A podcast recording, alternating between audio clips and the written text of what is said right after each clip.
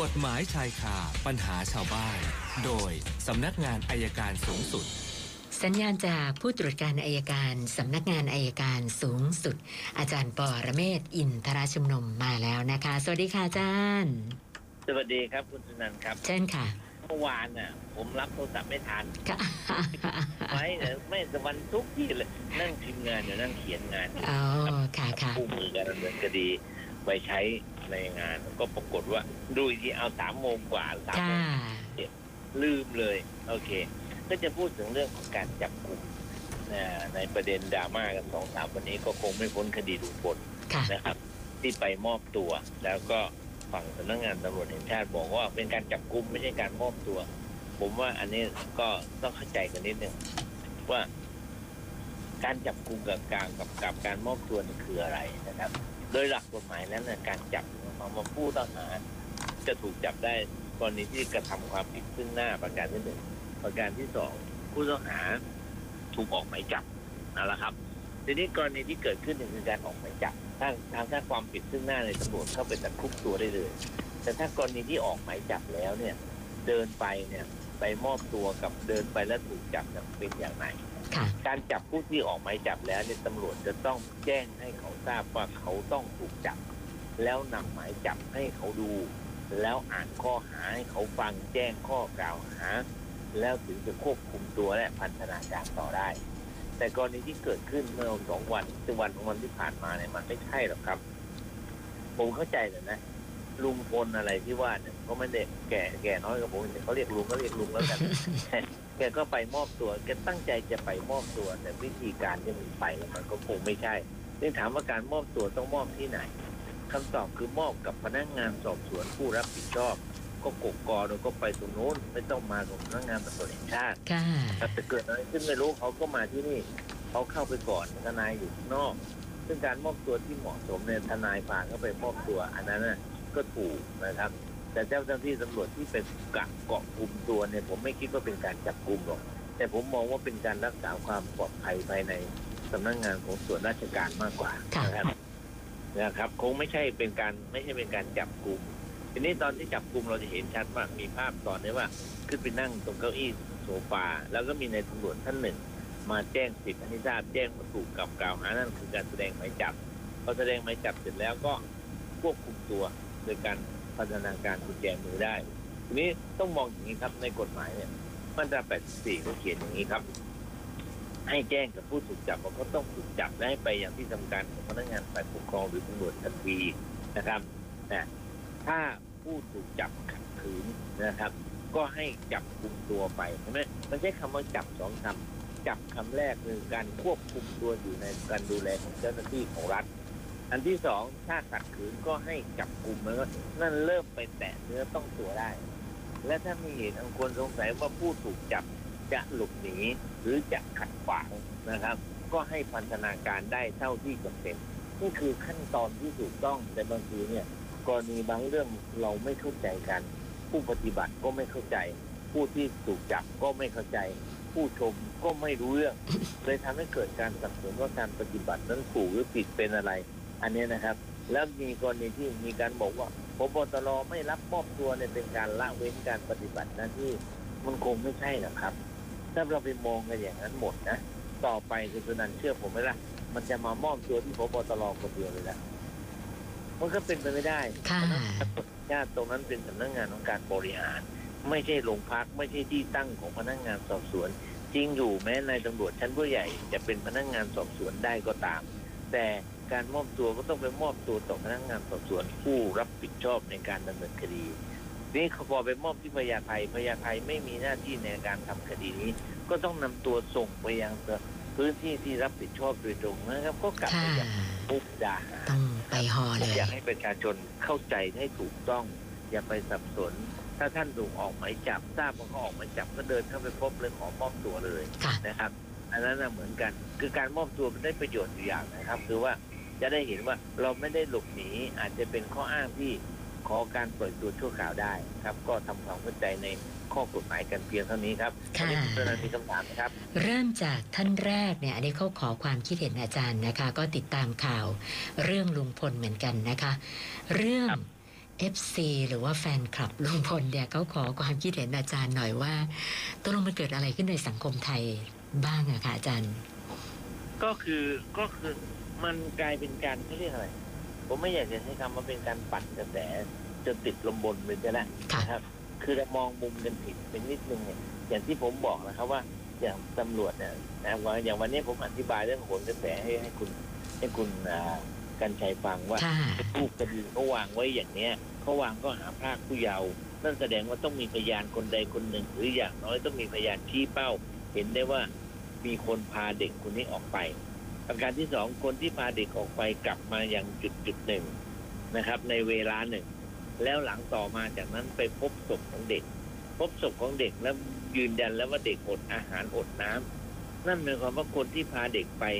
ทอดทิ้งเด็กไม่เอากลับมาจนเด็กถึงแก่ความตายค่ะ มันเลยมีข้อหาทอดทิ้งเด็กให้ถึงแก่ความตายอืมเสร็จค่ะแล้วทำไมเขาบอกว่ามีการเคลื่อนย้ายศพเพราะจุดที่เชื่อว่าพบเด็กเพราะจุดจุดที่เด็กถูกทอดทิ้ง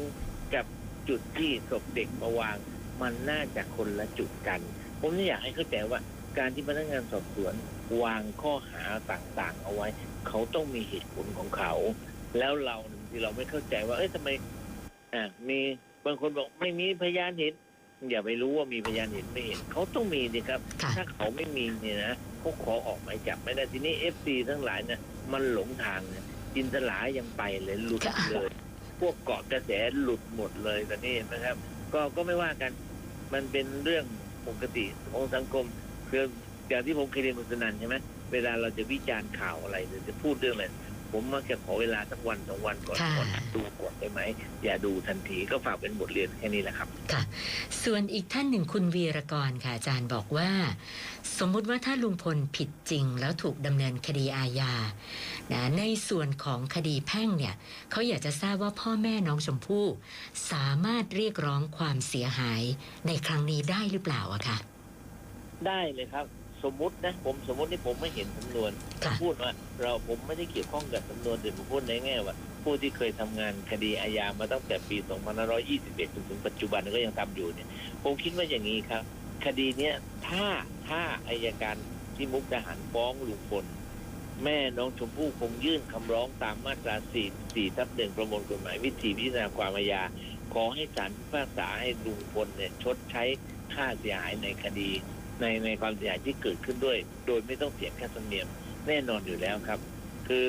ถ้าสมมติถ้าไม่ถ้าไม่ยื่นคำร้อง แล้วต่อมาลุงพลติดคุก ติดคุกนะถึงที่สุดติดคุก ก็นับต่อไปอีกสิบปีค่ะที่ แม่ของน้องชมพู่จะใช้สิทธิ์ฟ้องเรียกค่าเสียหายทางแพ่งได้ครับ ค่ะ ส่วนอีกท่านหนึ่งอันนี้ก็เรื่องลุงพลเหมือนกันนะคะ คือเขาบอกว่าที่ผ่านมาคนที่เป็นภรรยาลุงพล ก็น่าจะรู้ทุกอย่างแก่ใจดี ถ้าหากว่าช่วยปกปิดอ่าความจริงในเรื่องนี้เขาถามว่าอ่าภรรยาจะถูกดำเนินคดีด้วยหรือเปล่าคะอาจารย์อ่าการปกปิดความจริงตรงนี้ไม่ไม่ไม่โดนนะครับ มันมีอย่างเดียว ญาติพี่น้องโหติโกโหติการเป็นอะไรจะผิดได้ก็ต่อเมื่อช่วยกันพาหลบหนีอ๋อนะครับค่ะทีนี้ว่าทีนี้ว่าโดยธรรมชาติของมนุษย์นะครับ มักไม่ค่อยมีใครพูดถึงความไม่ดีของตัวเองนะครับ ถ้าทำไม่ดีมาก็ต้องปกปิดอันนี้ก็เป็นปกติมองในแง่ แง่นี้ผมว่าสบายใจกว่าครับค่ะ ส่วนอีกท่านหนึ่งคุณอิสระเมื่อเช้า ดูข่าวเขาบอกว่า มีชาวบ้านถูกเอ่อ หวยใต้ดิน รวมๆกันแล้วประมาณ 20 กว่าล้าน เจ้ามือหนีเลย เขาก็เลยสงสัยว่า แล้วลักษณะแบบนี้เนี่ยชาวบ้านจะรวมตัวกันไปดำเนินคดีกับเจ้ามือได้หรือเปล่า เพราะว่าแทงหวยใต้ดินก็ผิดกฎหมายอะค่ะอาจารย์ ไม่ได้ครับไปศาลเนี่ยต้องมือสะอาดครับค่ะการที่เล่นหวยใต้ดินมันก็มือสกปรกเป็นต้นแต่ต้นเป็นฟ้องร้องไม่ได้ครับโอ้ค่ะ คุณวนิสานะคะ มีที่ดินอยู่แปลงหนึ่ง ก็มีคนจะขอซื้อนะเพื่อไปสร้างบ้านนะคนที่ขอซื้อเนี่ยเป็นคู่สามีภรรยาที่เขาไม่ได้จดทะเบียนสมรสกัน ฝ่ายชายกู้ไม่ผ่าน ก็เลยให้ฝ่ายหญิงกู้แทน เขาก็เลยอยากจะทราบว่าอ่า กรณีที่ฝ่ายหญิงกู้คนเดียวแล้ว เงินยังไม่ครบตามจำนวนที่เราขายเนี่ยนะคะนะถ้าหากว่าเราโอนที่ดินให้เขาก่อนนะเราควรจะทำสัญญาอะไรยังไงเพื่อไม่ให้เขามาโกงเราทีหลังนะคะอาจารย์ อืมผมแนะนำว่าอย่าเพิ่งโอนให้ดีกว่ามั้งค่ะนะครับอย่าเพิ่งโอนให้ดีกว่าค่ะ คือตกลงกันว่าจ่ายเงินเท่าไหร่นะครับ มันก็มีสองรูปแบบรูปแบบที่หนึ่งเนี่ยซื้อ ถ้าซื้อเงินผ่อนเนี่ยเราต้องโอนที่ให้เขาก่อนค่ะ แล้วเขาก็ผ่อนกับเรา ถ้าเขาไม่ชำระเราก็ไปฟ้องเรียกคืนทีหลังนะเรียกบังคับกับที่ หรือฟ้องหรือให้เขาซื้อไปในลักษณะเช่าซื้อเขาผิดนัดเราก็เลิกสัญญาได้อย่างนั้นดีกว่าครับผมว่าค่ะเอาชัดเจนอย่าอย่าไปอย่าไปเผื่อไว้เลยครับค่ะ คือถ้าโอนให้ก่อนนี่อันตรายอย่าอย่าเพิ่งเลยใช่ไหมแนะนำว่าคะอาจารไม่ย์ควรไม่ควรค่ะก็ทำสัญญากันไว้ ชำระหมดเมื่อไหร่ก็จะโอนให้เป็นข้อตกลงซื้อขายตามปกตินะครับค่ะ คุณนันเนื้อที่หนึ่งไร่จำนวนหนึ่งล้านบาท ผมค่ะ ตกลงจะผ่อนเดือนละห้าหมื่นเมื่อผ่อนครบหนึ่งล้านบาทเมื่อไหร่ให้คุณสุนันท์โอนที่ดินให้ ถ้าไม่ครบก็ไม่โอนให้ก็ได้ครับ อ่า ดีกว่านะคะ คุณประสบเช่าซื้อรถกับไฟแนนซ์ในระหว่างที่ผ่อนชำระค่างวดเนี่ยนะคะ ปรากฏว่ามีเพื่อนมาขอยืมรถ แล้วก็ตอนนี้หายไปเลยค่ะอาจารย์ ติดต่อไม่ได้ตามตัวไม่เจอ เขาก็เลยสอบถามมาว่าเขาควรจะทำยังไงต่อดีคะเนี่ย แจ้งความก่อน แจ้งความว่าเพื่อนยืมรถไปแล้วไม่มาคืนเป็นการยักยอกทรัพย์ แล้วก็แจ้งให้บริษัทไฟแนนซ์ทราบด้วยครับ ค่ะ คุณไพศาลบอกว่าญาติไปก่อเหตุ ลักทรัพย์ในยามวิกาลทรัพย์ที่ลักก็คือรถจักรยานยนต์นะคะ อันนี้เป็นการก่อเหตุครั้งแรก แล้วก็รับสารภาพกับตำรวจไปเรียบร้อยแล้ว ก็เลยอยากจะทราบว่า คดีจะไปยังไงต่อโทษจะหนักไหมคะอาจารย์ ก็ถ้ารับสารภาพ ก็ต้องดูคือโทษในยรับสารภาพลักทรัพย์ลักทรัพย์ยามวิกาลด้วย ก็อาจจะ สองสามปีสามปีขึ้นนะครับถ้ารักทรัพย์เนี่ยนะแต่ไม่ว่าเคยกระทำความผิดตอนนี้ต้องดูอาชีพนิสัยลักษณะนะครับ คุณสมบัติส่วนตัวทำเพราะอะไรมูลเหตุจูงใจแค่ไหนศาลจึงจะดูว่าจะลงโทษลดลงหรือเพิ่มขึ้นครับค่ะ คุณสมบูรณ์ภรรยาซื้อเครื่องใช้ไฟฟ้าแบบเงินผ่อนนะพนักงานมาเดินขายตามบ้านอย่างนั้นนะนะคะอะของเนี่ยราคา 5,000 บาท แล้วก็ทำสัญญาผ่อนเป็นงวดเดือนละ 1,000 บาท ปรากฏว่า เหลืออยู่งวดสุดท้ายไม่อยากผ่อนต่อ ก็เลยจะคืนของให้พนักงานนะคะช่วงที่คืนนะคุณสมบูรณ์บอกว่า ภรรยาเขาไม่อยู่ แต่ว่าคนที่มาเก็บเงินเนี่ยจะให้เขาไปที่สถานีตำรวจ แล้วก็ไปเซ็นยินยอมชดใช้ค่าเสียหายซึ่งเขาเรียกมา 1,250 บาทนะคุณสมบูรณ์ก็ไม่ไป ปรากฏว่าพนักงานนะก็ด่าเลยนะคะแล้วก็บอกว่า จะจะส่งคนมาทำร้ายอะไรประมาณนั้นนะนะคะ ก็เลยสอบถามมาว่าเจอแบบนี้เราทำยังไงดีคะเนี่ย แจ้งความฮะแจ้งความผิดข้อหาทวงหนี้ค่ะนะครับที่ที่ผมอยากเรียนคุณสมบูรณ์เพิ่มเติมนะถ้าเหลืองวดสุดท้ายแค่พันเดียวเนี่ยค่ะสมมติไปคืนของเราไปขายใครก็ได้พันหนึ่งแล้วตังค์จะไปให้ก็ดีกว่าครับ ค่ะค่ะใช่ไหมฮะเพราะซื้อมันต้องสี่ห้าพันนะ จะไปคืนเขาไม่ไม่ไม่ อันนี้ไม่เห็นด้วยก็ฝากถึงท่านท่านผู้ฟังนะครับ ค่ะ ถ้ามีกรณีอย่างนี้เนี่ยบอกขายในราคาที่งวดสุดท้ายแล้วให้ยกของให้เขาคนอื่นดีกว่าครับ ค่ะค่ะ แล้วก็ท่านสุดท้ายคุณรณกรนะคะ อันนี้ก็สอบถามมาว่า อาจารย์ทราบไหมคะว่าคดีบอสกระทิงแดงเนี่ยล่าสุดไปถึงไหนยังไงแล้วอะค่ะ อ่ายังออกหมายจับอยู่ครับ ออกหมายจับและตามตัวประสานงานกับ ประเทศและหาตัวตอนนี้เขาไปอยู่ประเทศไหนเพื่อขอการส่งผู้ร้ายข้ามแดนครับ ค่ะค่ะ เมื่อวานนี้ค้างไว้อ่าที่676นะวันนี้เพิ่มมาอีก 9 ก็เป็น 685 คำถามแล้วค่ะอาจารย์ โอเคครับ ต่อไปต้องพยายามเอาโทรศัพท์ติดตัวแล้วมัน โอเคครับ เอาวันนี้แค่นี้แล้วเดี๋ยวอาจารย์คุยกันใหม่ครับ ได้ค่ะ วันนี้ขอบคุณมากค่ะ สวัสดีค่ะ อาจารย์ปอระเมศวร์อินทระชุมนุมค่ะ กฎหมายชายคาปัญหาชาวบ้าน โดยสำนักงานอายการ